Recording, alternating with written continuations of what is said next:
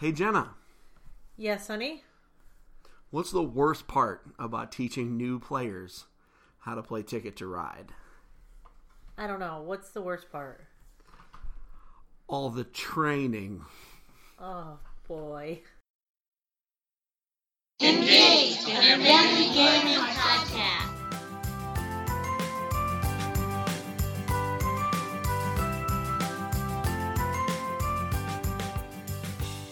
Hello, everyone, and welcome to Engage, a family gaming podcast. This is episode 122, and my name is Steven Dutzman, your host, as always. This is the official video game and board game podcast for EngageFamilyGaming.com. EFG is a website where parents like myself and my co hosts come together to give parents and families the information they need to get their family game on. This week, I am joined by my lovely wife, Jenna, once again.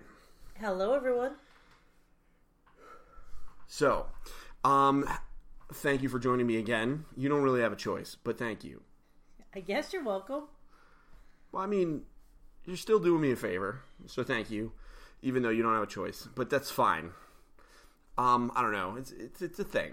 But thanks for being here. So, um, this week we're talking about board games. Last week was a very cool episode. A lot of people liked it. Got some cool comments on it. Uh, we actually talked about our top 15 ish 3DS games, um, especially as recommendations for new players. Um, but this week, we want to talk about board games. Specifically, um, we actually ha- had a really good run of awesome board game parties and that involve people of all different ages and kids, etc. So uh, we wanted to talk about some of our successes and also some of our failures, uh, so that you guys could have an idea. Because I know lots of folks buy these board games and they want to use them, and the easiest way to justify using them, outside of having a family board game night, like a dedicated family board game night, would be just to regularly throw board game dinner parties. So we're going to talk about that because both Jenna and I have some opinions, but also uh, we're going to talk about some Kickstarters because we have started our Kickstarter of the week, and so we have one up on the site. But also, I want to highlight some more in the podcast. And uh, lastly, we're going to go around the horn. Why don't we do that right now? So, uh, Jenna, you played Santorini, only this time you used the God powers and it appears that you guys had a lot of fun and inspired the boys to uh, play against each other for a bit. Um, tell us about it. Well, Santorini, as I've talked about before, is a fun game, and basically, your objective is to get your little dude to the top of a tower that you create following certain rules in the game. And we've played it a couple times, and it's been all right, but we haven't really introduced the God powers, which is a whole like advanced level of play. And I got to play with some people who are a little bit more puzzle minded and a little bit more challenging than it is to play with my children. So we had a lot of fun, and it looks like a really simple game that's going to be super easy to win. And it's very easy to find out how quickly you can get stuck thinking that you're going to win and just get trapped and, and not win. So I think um, you just described how I play every board game. Right, but this is, you know, it's a specific. You have to think ahead a little bit, like you know, a few steps ahead when you're playing this game, and it's not so much, you know, luck of. It's not luck in what you roll. It's it's a lot more strategy than you would think, and it was much more interesting playing it. So what you're saying is it's harder to play against grown-ups than it is against kids? yeah, in, in in a nutshell, is what I'm saying. But it was also much more fun to play, and our kids got inspired by watching us play some more challenging matches and fill up that board and build more towers and, and get actually like what looks like a city going on in the map instead of just kind of like a small corner of the board before somebody wins. So um, I think Santorini is. I was really excited about it before it came out. When we got it, it was fun, but I wasn't super enthusiastic about it. Now that I've had a little bit more fun and challenging play sessions with it, it's it's um it's topping the list again of a fun game. But as we somewhat suspected, it's not a great game for mixed company. It's not. It's not for adults to play with kids. It's not, you know, it, the kids have to have a certain level of forethought when they're playing the game and not just start throwing pieces on. So your younger gamers, they're not going to do so well with it. They're just Legos. If you're younger gamers, just let them build the towers. Well, yeah, my daughter used the towers with her Shopkins, and it was super cute um, to have a little Shopkin city, but not exactly what the game was intended for. to Greece. Right, Shopkins go to Greece. to Right. So that's Santorini with the God Powers. Um, I actually have not played Santorini yet. We've owned it since Christmas time. I still haven't played it. Um, so we should we should fix that soon, uh, and then maybe I'll share my opinion. Um, I, love the way it looks enough that I'm fine owning it. Like even if I, even if I only ever just look at it, I'm fine with it. Um, I just think it's a super rad looking game. Um, and uh, it's also uh, one of my favorite. It's thematically uh, one of my favorite Overwatch levels. So there is that. So that's Santorini. Um, let, let let me just get one little thing out of the way, and then we're gonna kind of hit the big one. Um, so Monster Match. I played that with Megan. So did I, and, so did everybody. So did everybody. Everybody played with Megan uh, because Megan has been carrying it everywhere because she wants to play Monster Match with everyone who will match monsters. And First um, of all, tell everybody what it looks like. Okay, first off, it's a Happy Planet game uh, from North Star. I talked about that on the last board game podcast, um, and man, is it awesome! It, it is. Uh, it comes in a bag that uh, kind of like Happy Salmon, and it looks like a little monster, and the zipper is the mouth, and so it's just this ugly little monster, just kind of just chilling around, and it's orange and red, I think, and it's And cute blue, and and it's blue. got little legs that hang out of it, and it's super fun. And she carries it around, and it's her little monster buddy. It is her little monster buddy, who she happens to open his mouth and rip his insides out and play a game with them. yeah, if you want to put it that way. so, um, the, the long and short is, you all the cards have monsters that are of different types that have different numbers of arms, legs, and eyes. And you roll two dice. One of them's a number, and one of them is An a- a- attribute. is an attribute. So it'll be eyes or arms or legs. And everyone at the table takes a turn whenever the dice gets rolled. And that is, they all race to go find a card that is a monster that has that, that amount of parts. So if they roll three eyes, you have to find a monster with three eyes. Now, uh, you keep going Until the deck runs out. The deck runs out. So this game can last a while, which is good, right? It's a neat activity. It keeps kids going for a while. I mean, it's not like forever. It's ga- 15 turns are minutes or so. But this is not a two-minute game. This is a you know a 15-minute game um, that will go longer if kids chit chat and whatever. This is definitely meant for kids. It's definitely meant for kids. Oh, it is, but Um, but the cool part is, my personal favorite is that on each each of the pictures, there's a stack of donuts. Of course, I love the donuts. Um, and the idea is, at the end of the game, you're not counting cards; you're counting donuts. And the person with the most donuts wins. Right. So certain monsters have more donuts than others. So when you're looking for the attribute, not only does a child have to pay attention to the number of arms or eyes or legs or whatever you're looking at, they also have to pay attention to the number of donuts on that monster card in hopes of trying to get more donuts than their opponent. So at the end they tally up the number of donuts the person the monster who's chomped the most donuts wins. Um this is a game that many adults have played with her they are having fun. It's not, you know, super challenging or like the best game they've ever played. But Hey guys, this is not Agricola. right, but they're having fun. And Twilight Struggle. This is not. she loves it. And the best thing is, we sat there and watched two five year olds, three five year olds actually, play the game together without any supervision, grasp the concept, understand the donut thing, and actually play the game. And we didn't have to help them. And that's another huge It's so thing great. to be able It's- to give. It's so great to have a game like that, right? Like. Yep. It's so great to have a game in your arsenal that you know that little kids are going to be able to just grok right away and understand. You know what I mean? Yep.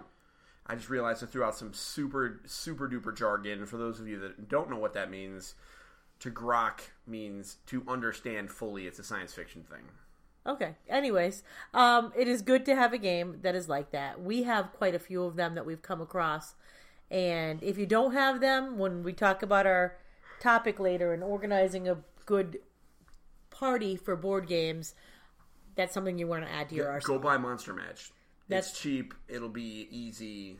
I mean, just go buy Monster Match. If you don't have like a super easy kid game already, just go buy Monster Match. All right. So now, now for our Um, The pièce de resistance of the Around the Horn. yes. Guys, we played Stuffed Fables. I've been talking about Stuffed Fables for freaking ever. Um, ever since it was announced at Gen Con, we've been hype about this game. I mean, our hype level has been crazy. How many podcasts have we done about Stuffed Fables? I mean, I interviewed the guy. We taught. We did a, a whole episode about games that we wanted to to ape Stuffed Fables. Um, I told the people at Asmodee that I wanted them to turn all of their games into, which by the way they own everything now because they bought Mayfair. Asmodee is North America is the pu- is the publisher and distributor for that game Of Plaid Hat made- Games? It's complicated. I'm so confused. Okay. Hey, guess what? Here's the here's how it works. Asmodee is like Activision. They have a bunch of companies that make stuff and they put it out. Oh, all right. So most I mean, I recently, know it's a Plaid most Hat Games. Asmodee bought Mayfair because Mayfair doesn't exist anymore. They bought Mayfair. So, um, and that's a topic for another time. But so Stuffed Fables um, is published by Plaid Hat Games, um, but distributed by Asmodee. Okay. So I saw it at the Asmodee booth, and I told them that I wanted them to use the adventure book mechanic on everything. I just want every game they put out to have the adventure book mechanic, and they told me probably not. But I literally want. I, this is what I want. I want Wizards of the Coast to ape it and make Dungeons and Dragons campaigns like that. It just sounds perfect. It, it literally is the perfect thing for that. So, um, at least I thought it was perfect, right? And then we put it to the table. Um, you know, so we we bought it, we put it on the table. The kids were immediately engaged, and uh, it worked exactly like we thought it would. It did. I mean, there were there were some minor hiccups. Mm-hmm. Um, we came up with some solutions to the game. So you basically you pick your little character card and you pick your little minifig that goes along with your character card, Mm-hmm. and you put it on your your your page on your map. And it's kind of like a choose your own adventure. You you know pick and choose what you're going to do. You read a little section. Your your storyteller reads a section, and you choose what you're going to do, and you you play the game um, we figured out that you're supposed to the mechanic is written so that you are supposed to put, pass the role of the storyteller on through all the players at the table well that doesn't work very well when you have younger children they can certainly read the material but figuring out the order when to stop when to start is a little bit complicated for your nine year olds and your 11 year olds um, they have a tendency to read ahead and not quite follow, the, or maybe it's just because we have kids with ADD and ADHD. They don't follow directions very well. So we figured out for our family, we had to, Stephen and I had to swap being the storyteller We had to switch off back and forth. And instead you know of what? passing it on, which was fine. Yeah, uh, from a rules perspective, as far as like breaking rules to adapt a game to be playable with your family, that's about as minor as it gets, just Right. switching it back and forth. And realistically, it would have been fine if I had done it the whole time. You just really, really wanted to see how the game book worked. Yeah, and we So- had, I mean, we I think we read a couple of things wrong as we were playing through the the first part of the story. Um, but as we got in, it was it was fun. Um, the only thing is, you be prepared for a good sit down session. So you know the kids are going to be sitting there. They're going to have to engage through some of the minute details instead of it being like action action action action action there's a little bit of time where you have to figure out things and how, how things work and make sure that you know your kids have all been fed and watered like like Yeah. plants and pets before you sit down to the table. Make sure that they've used the restroom before they sit down to the table because it's very easy to get distracted from the gameplay and then it's hard to get them back into picking it up. We have one you you've heard before we have one child who's super engaged in games and will sit there for hours. We have our littlest one who's you know she's only five. Her attention span is is slightly more than a nap but not much. And then we have our nine year old who is uh, hit or miss and on and off and hot and cold with games. Um he actually started playing with us and then he was like ah you're figuring stuff out. I don't want to play anymore. I'm going to go watch dan the diamond minecart and left the room. But then once we started getting involved in the action again he's like oh that sounds fun. I want to play. And then he was in for the rest of the and then he time, was in so- for the rest of the time. So we had to institute a rule: once you leave, you leave. Um, and if you're going to stay, you have to stay, even through the, you know, little challenges that come along.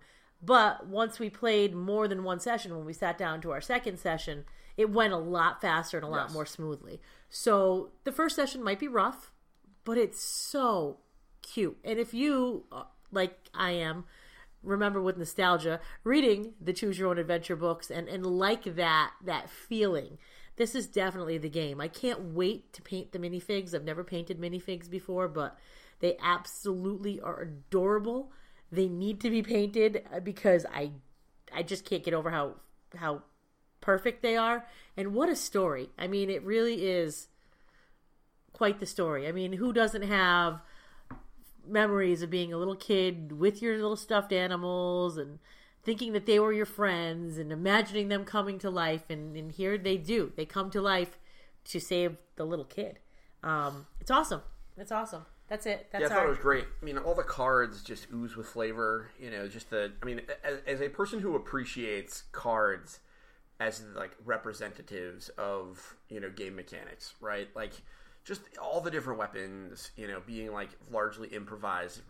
Um, I was a big fan. Um, I think the different characters are interesting and well balanced. Um, you know, I played as Lumpy, who is basically like the tank um, so he's a like a little fat umbrella, uh, umbrella, a little fat uh, elephant that um, it's an elephant. it's a stuffed elephant. is you know just super awesome at you know at, at, at defending himself. Um, you know, which is cool. We you know Evan played as Flopsy, so he was he got to be a rabbit, which is you know rabbits are his favorite thing in the world. Um, and you know he was an archer, and so he really dug the you know the ranged combat and stuff. So um, I, I thought it was neat.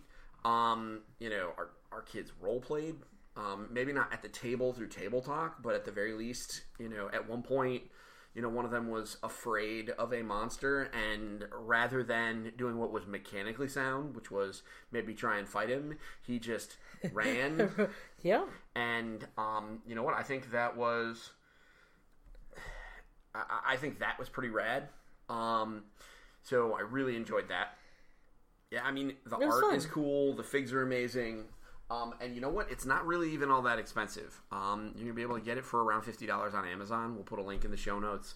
Um, this is one of those games that I really think that um, if you are into story driven kind of games, I think this is one to get into. I know that they are to make expansions. This has been very successful. A lot of people have it, uh, are happy with it. It's in the top 10 on the Board Game Geek hotness list. So we know it's to be around, and they're probably to announce an expansion soon, um, or at least they'd be crazy if they didn't, because all they have to do is make another book. So, um, so yeah, that's Stuffed Fables. Guys, um, it lives up to the hype. Um, right now, it I, I think all both Jenna and I agree it's our board game of the year so far. Yes, we do have a lot of games to go. we have a lot of games that we've gotten since the holidays that we have to to Listen, get to the table. Listen, we're staring at a copy of Grim Forest right here. So, um, I Happy it. birthday to me. Happy birthday to you. We are staring at a copy of Grim Forest that is still in the shrink because we're waiting to do. Um, Jenna is waiting to do an unboxing video for everyone because she gets to open her present, and of course we're going to make content because right. we have issues. So, um, so there it sits in its shrink. So this is going to be a great year, but, and that's a big but. I mean, also Dead Man's Doubloons comes out this year, and I know you are a big fan of the Pirates. Um, are so yeah. So that's stuff. But right now, Stuffed Fables is at the very top, um, and I can't imagine that it won't be near the top. So that, my friends, is around the horn we know this is these aren't the only games played this week. So by all means, please hop on over to engagefamilygaming.com slash community and let us know what you played. So now that we're done with Around the Horn, I think we should take a break. And then we'll come back. I'd like to talk about three Kickstarters that are out there that are worth mentioning. Sounds good. All right, we'll be back, folks.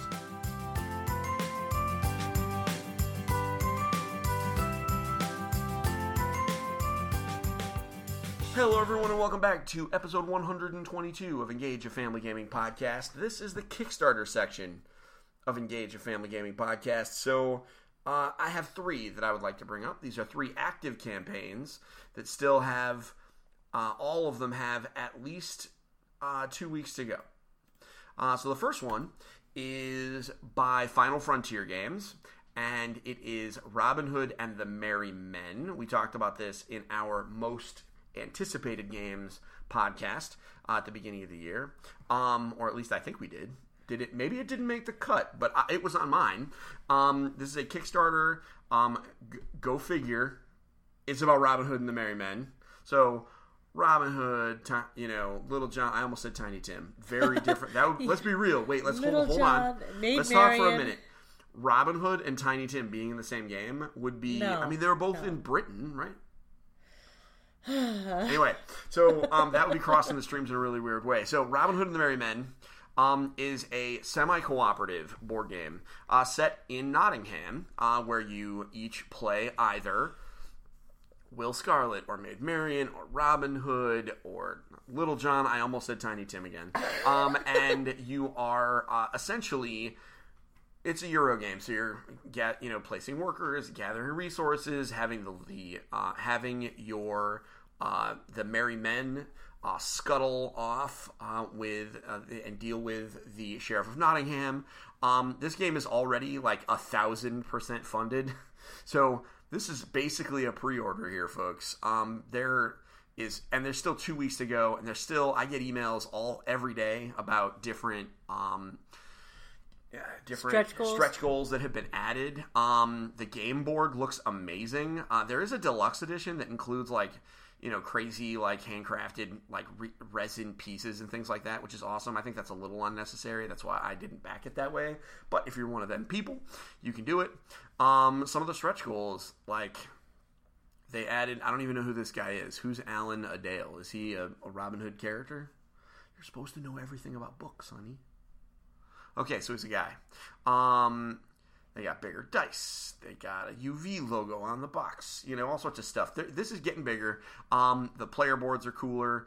Um, they have a solo mode that has been opened, which I don't play solo games because if I'm going to play a game all by myself, I'm going to get my Switch out. But it has a solo game. So, um, and there's a new hero um, that is apparently only available in the deluxe version, which is a little disappointing. But so this is a game, um, a base version of the game, including all of the, um, uh, all of the unlocked stretch goals, is sixty bucks, um, which really isn't that bad.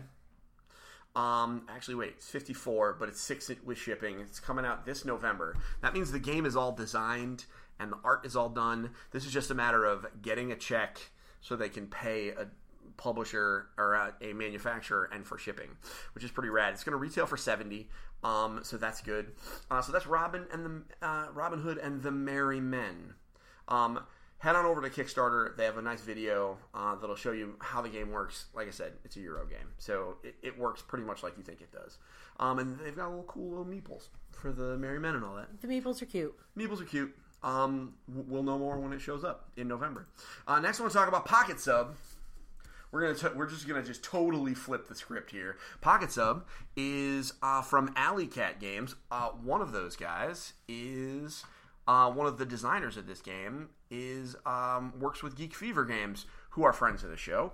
Um, this is a cheap micro game. Um, you can get it for about fifteen bucks. Uh, it's eleven. Is that a pound? Is that a pound? Yeah. It's 11 pounds or $15. It is a quick um, micro game where you are basically laying tiles. Um, you're placing submarine meeples and mines, and you're basically trying to outmaneuver an opponent. Um, it is a super simple game. This is not a game that you're gonna, you know, that's gonna blow your brain out while you're trying to play this stuff. But um, it's very deep, a lot of fun. Um, I've played it like twice, um, and I've enjoyed it. Um, like I said, you're placing the meeples, um, and they have submarine meeples, sub meeples, as it were. I am, a, I am, and you know I am a sucker for funny meeples, and sub meeples is pretty good. Not as good as cam meeples, but pretty close. They're cute. But, And- you know, it's a war game ish thing, kind of. Ish, Ish. big time ish. Yeah, no, I don't mean like like a strategy war game, but I mean it's you know, it it looks fun. I like little pocket games that you can take with you that you can bring to a restaurant while you're waiting for your food or while you're waiting for your table. This looks like something that can be can travel. We've taken quite a few games like that along. Um, our kids like Battleship and anything with boats and submarines and things like that, and Yeah. sinking submarines. So I'm sure they'll like it. Yeah. Um, and 15 bucks it's hard i mean if, if the theme interests you um, it's hard to not take a stab at 15 bucks so um, last but not least now this is one i really want to talk about speaking of games that you can take with you anywhere that does not include Sword Crafters. Uh, No. Sword Crafters is a board game that is up on Kickstarter right now. Um, I had no idea it existed until one of the women that my wife and I l- used to LARP with shared a picture of it. And I was like, what is that? Here's what Sword Crafters is, guys. This is the entire elevator pitch. You pick up car. You basically are selecting tiles out of a tableau more or less drafting them and using them to construct a three dimensional sword.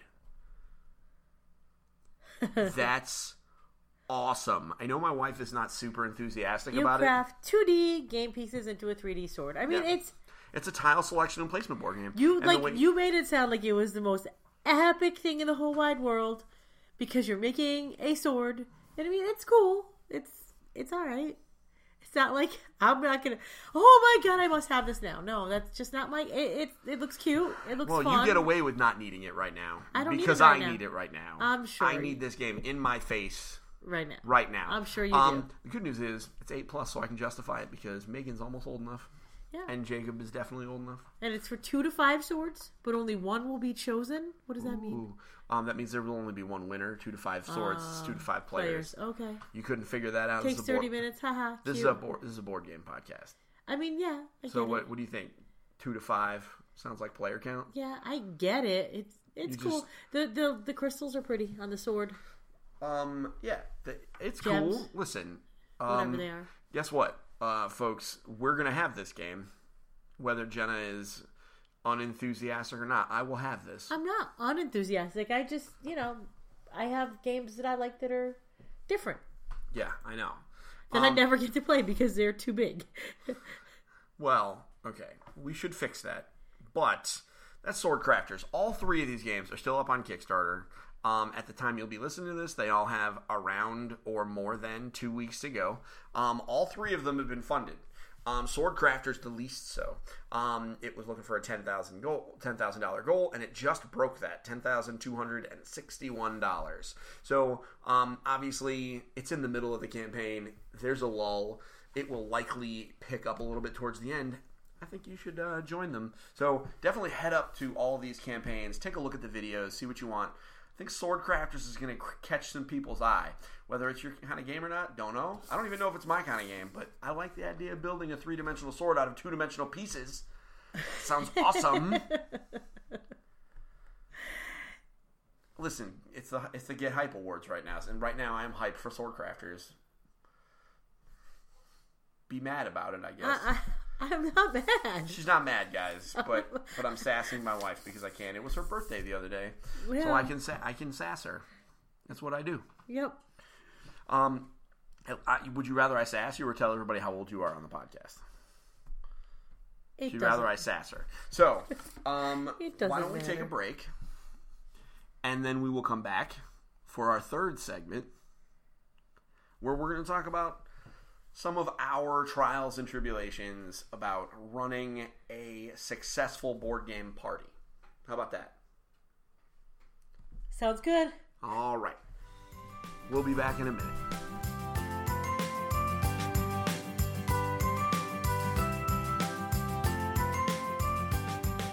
Hello, everyone, and welcome back to episode 122 of Engage, a family gaming podcast. This is our board game episode.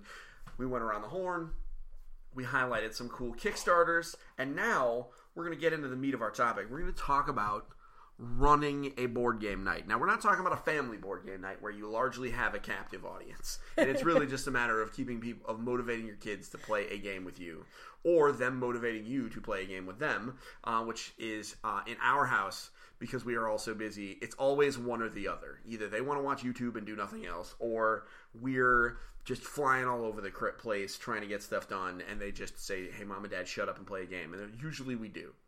Um, but everybody's got a big old stack of board games. Most people listening to this, at least, have a big old stack of board games. And so, what better justification for owning those boxes of cardboard but to have parties? So, but we you we tried to have a couple of those, and we went. How many board game, quote unquote, board game parties did we go before a single board game was played? Many. Like four. Yeah, we had many. We had four. Um, and I think, and we always came out having fun, but being disappointed because we never played any games. So, um, we have what I believe are four really solid tips that we think will help everybody out. Right. I mean, we've tried many different ways of having board games. Um, sometimes we did have board game parties where three people got to play a really, really deep and intense board game and nobody else did. Um, sometimes we've had board game parties, like you said, where nobody played a single game. Um, so the first strategy, tip, whatever we want to give you, Why don't we call these tips? tips. So the first tip is first of all, how you prep for a board game party. Um, first of all, we don't call it family game night, board game night, party, grill, barbecue, whatever. We have our game night. And you don't invite 70 people to a game night. Because what happens when you invite 70 people to a game night? Well, I mean, what happens is there's too many damn people and no one can agree on anything. Exactly. So you need to now. Okay, you need to know your audience. There are some people listening to this who very well could have people that are just all go getters and will all just find a game and sit down and play and treat it like a convention. If that is your crowd, then shut the podcast off. We'll see you next week. This isn't for you. This isn't for you, If you- except for- because literally, if you, if your people just always play games, then we're not going to really be able to teach you much. But um, I think knowing your audience is the best idea. We all have friends that love board games. We all have friends that don't, um, and we all have friends that we suspect would love board games if they were in the right environment.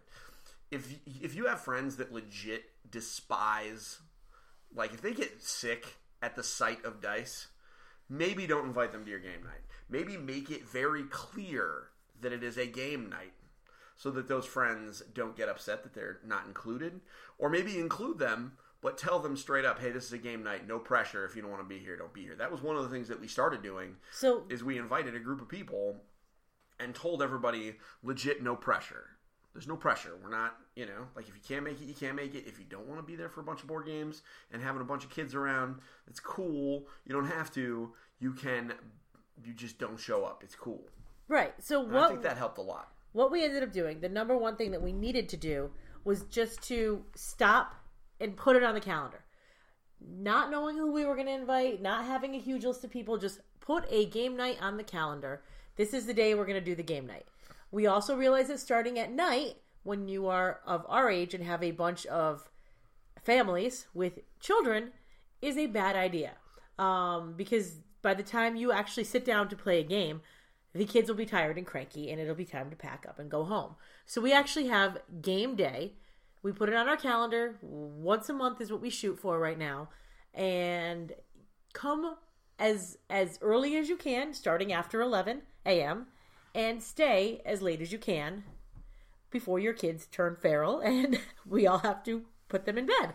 So, um, we start around 11 we tried to start around 11 and we stay till whenever the kids get too tired to play um, in that we make sure because we know that we are a gamer group that has quite a few children and quite a few adults and we'd like to all be able to have a chance to play the games we've started to figure out a setup that works for our house we have a large dining room table that is perfect for playing games on we could use both halves of the table and have two standard size games going at the same time but doesn't really work that well for the kids. So we have a separate room where we have a card table, and you could do whatever size suits your space. You know, a four by four card table, six foot card table, whatever kind of table fits your space. If it's six feet long, it's not a card table anymore. It's just a table. It's just a table. But you know what I'm saying? You could have a table that suits that space that we set up in the other room so that one set of adults can be in the room with the kids where all the toys are and play a game there with the kids. And then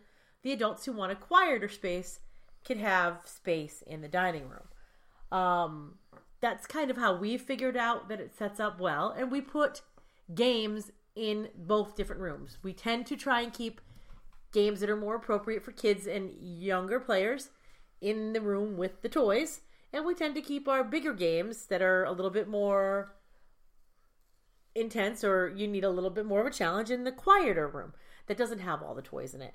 Um, the second thing that we fi- figured out, our second tip, I guess, in addition to the setup and how to put it on a calendar and just getting people to show up, is food.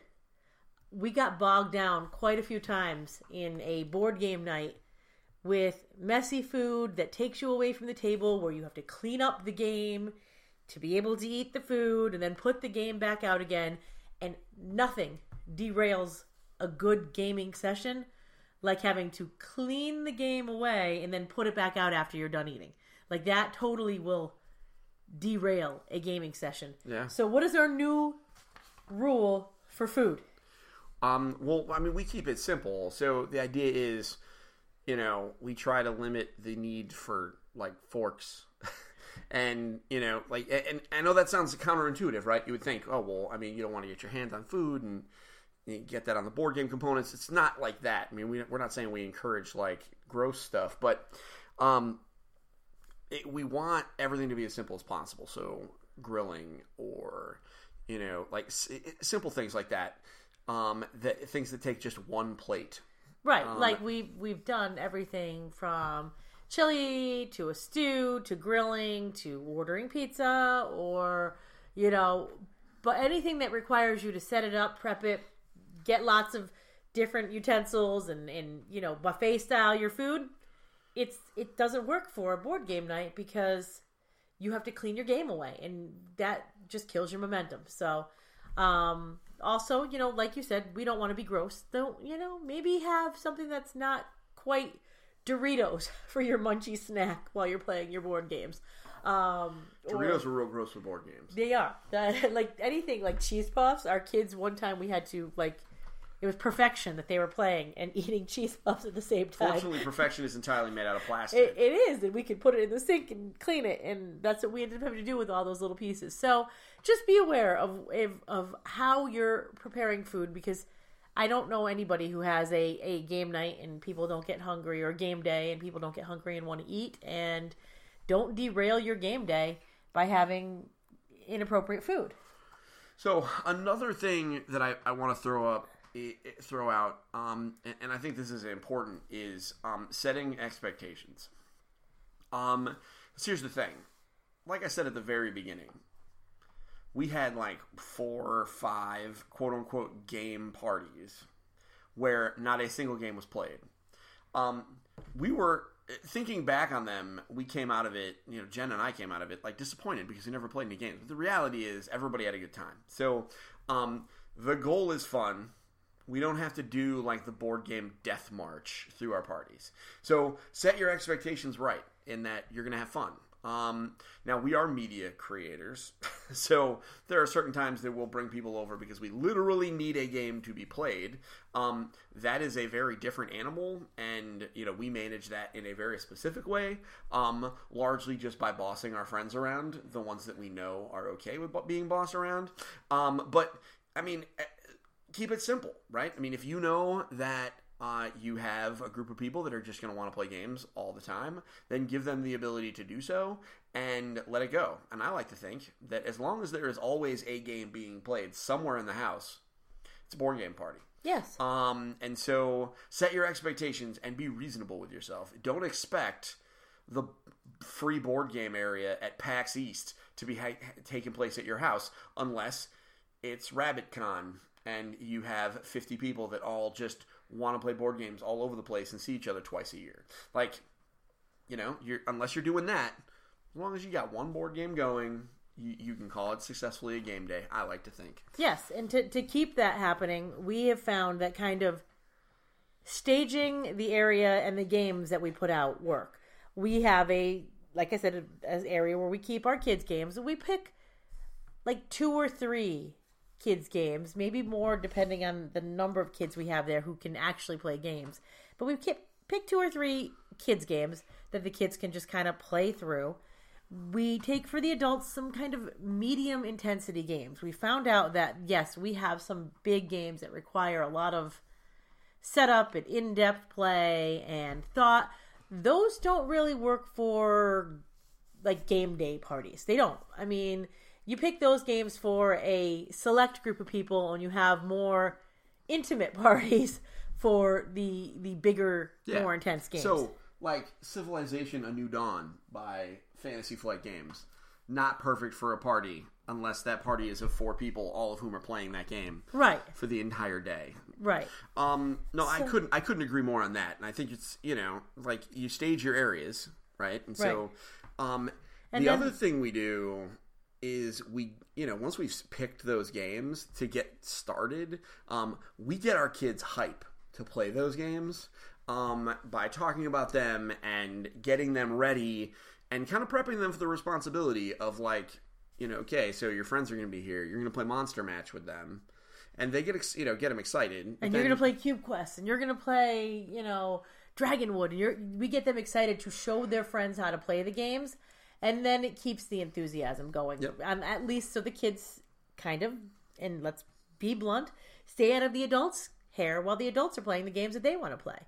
We've also put There in is certainly room for mixed company, though. There is. But And that's where the party games and the icebreaker games and some of the mixed games come in. We always have people who are at our game days who are the go with, the spouses, the girlfriend or the boyfriend of somebody who's a gamer who they like games, but they don't like games. Like I was that person when Steve and I first started dating because our friends intimidated me with a board game. They're like, "Oh, you like board games?" I'm like, "Oh yeah, I like board games." And Oh, for me, Yeah, yeah. And board games were like yeah. Clue, and I liked I, I like Pictionary, and I like Taboo, and I like the you know party games. And they brought out Talisman. Was that the name of the game? Um, yeah, it was Talisman. Yeah. and they brought out Talisman with all the expansions. And I was like, uh, yeah, um, I guess I don't really like games because this is not, I, I don't get it. It's, it was way overwhelming. And I totally was like, I guess I'm not really a board gamer because what I play is like party games and those aren't board games. And lo and behold, I am in fact more of a board gamer than I am a video gamer. And, um, I really do like board games. So, yeah, there's going to be people who are really intimidated by even Ticket to Ride. So make sure you have games that are more party game style or easier to learn or less intimidating than a traditional Euro game. Okay, so guys, we what have she's our saying is get Codenames. Just code buy names Codenames. or Qwirkle or I mean we have so many games Just that are like that. names. Make sure you have all the code names. I have a couple of games out that are fun. Um, like Codenames. You know, there's like a dozen of them. Why are you plugging Codenames? There's a dozen or more games that we have that are like that that I bring out. I know, There are some people who won't play Codenames. I have Codenames on the brain right now because we have Marvel Codenames in that bag over there, And you wanna play it. unopened, and I really want to look at it, And it's but I your can't because it's my son's. Birthday present. I know, and I want to open it, but I can't. Welcome I'm to being March. good. All the birthdays. Yeah. Um, we have two months out of the year where everybody's birthdays are, and one's in in uh, around Christmas time, and one is in the spring.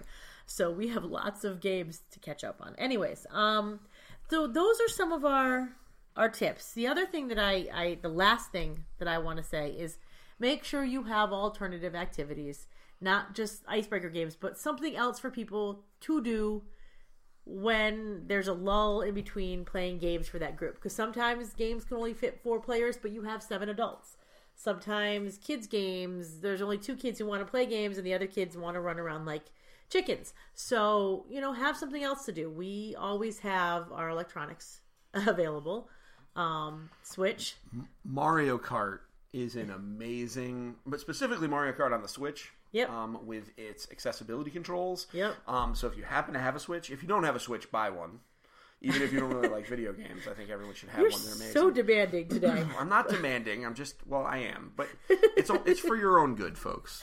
It's for your own good. Um, Anyways, make so- sure you have alternatives. We have we've had board game days where we've had coloring pages for the real little ones. We have Play-Doh and play mats that they can put on the table instead of board games. Um, even though it makes me crazy because Play-Doh ends up everywhere. Yeah. We have have some alternative activities. We've put some STEM activities in there. We've had you know all kinds of things that we've tried to have available for the kids and for the adults who don't want to play games because we've also had the occasional adult who just sits on the couch in the corner and kind of pouts because they're not happy with the game choices that are out there.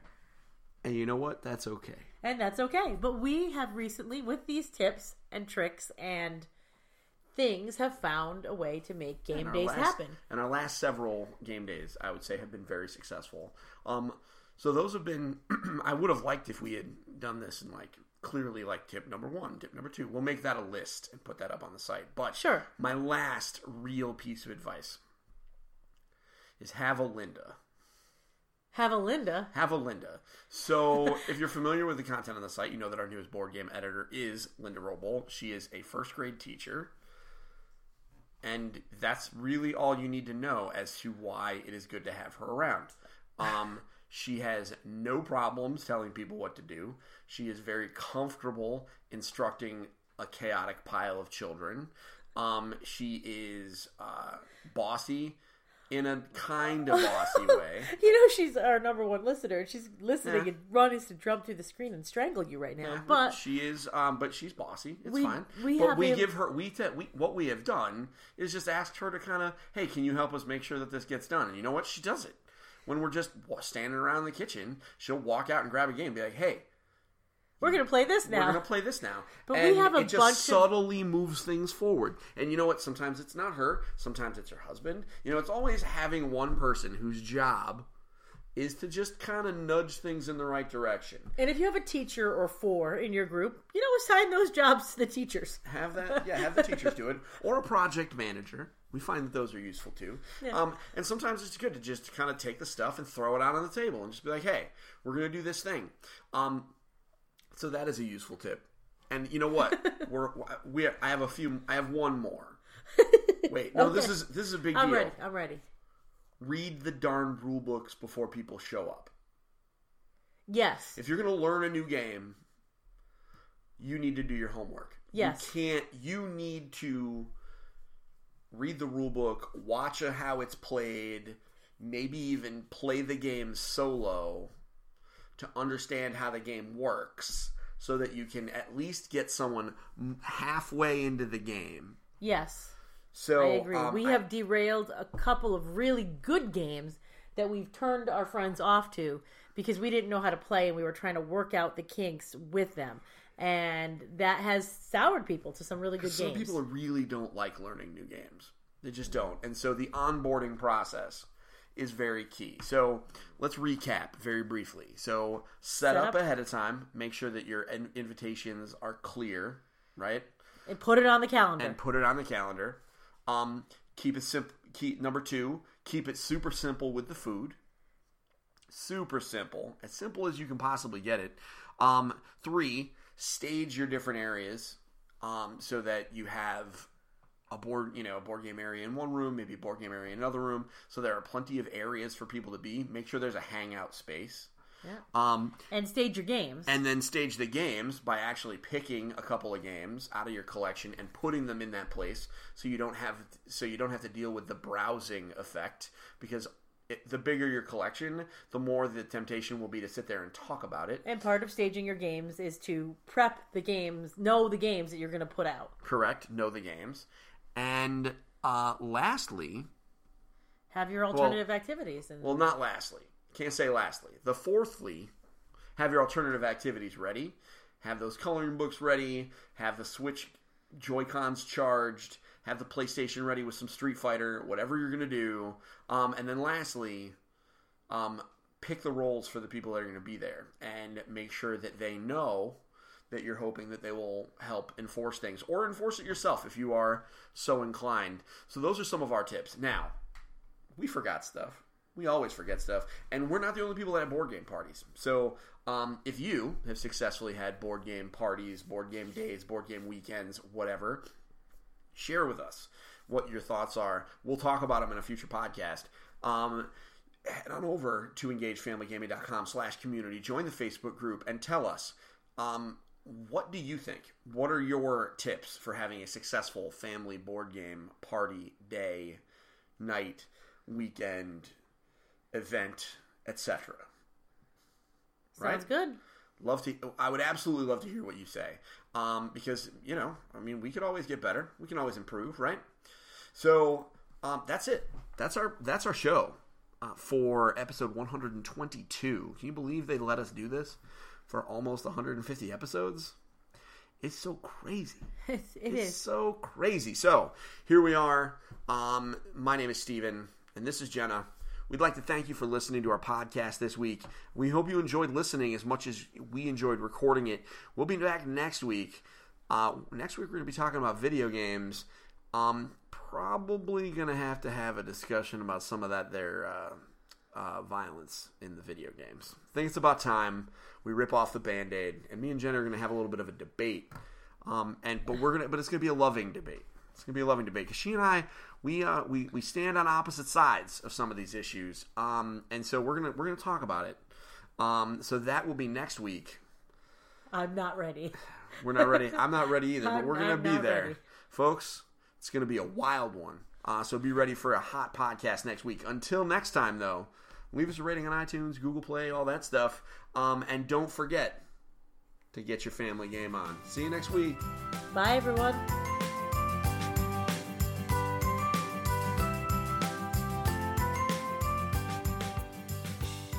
Thank you for listening to Engage, a family gaming podcast. Thank you for listening. Thank you for listening. Tune in next week.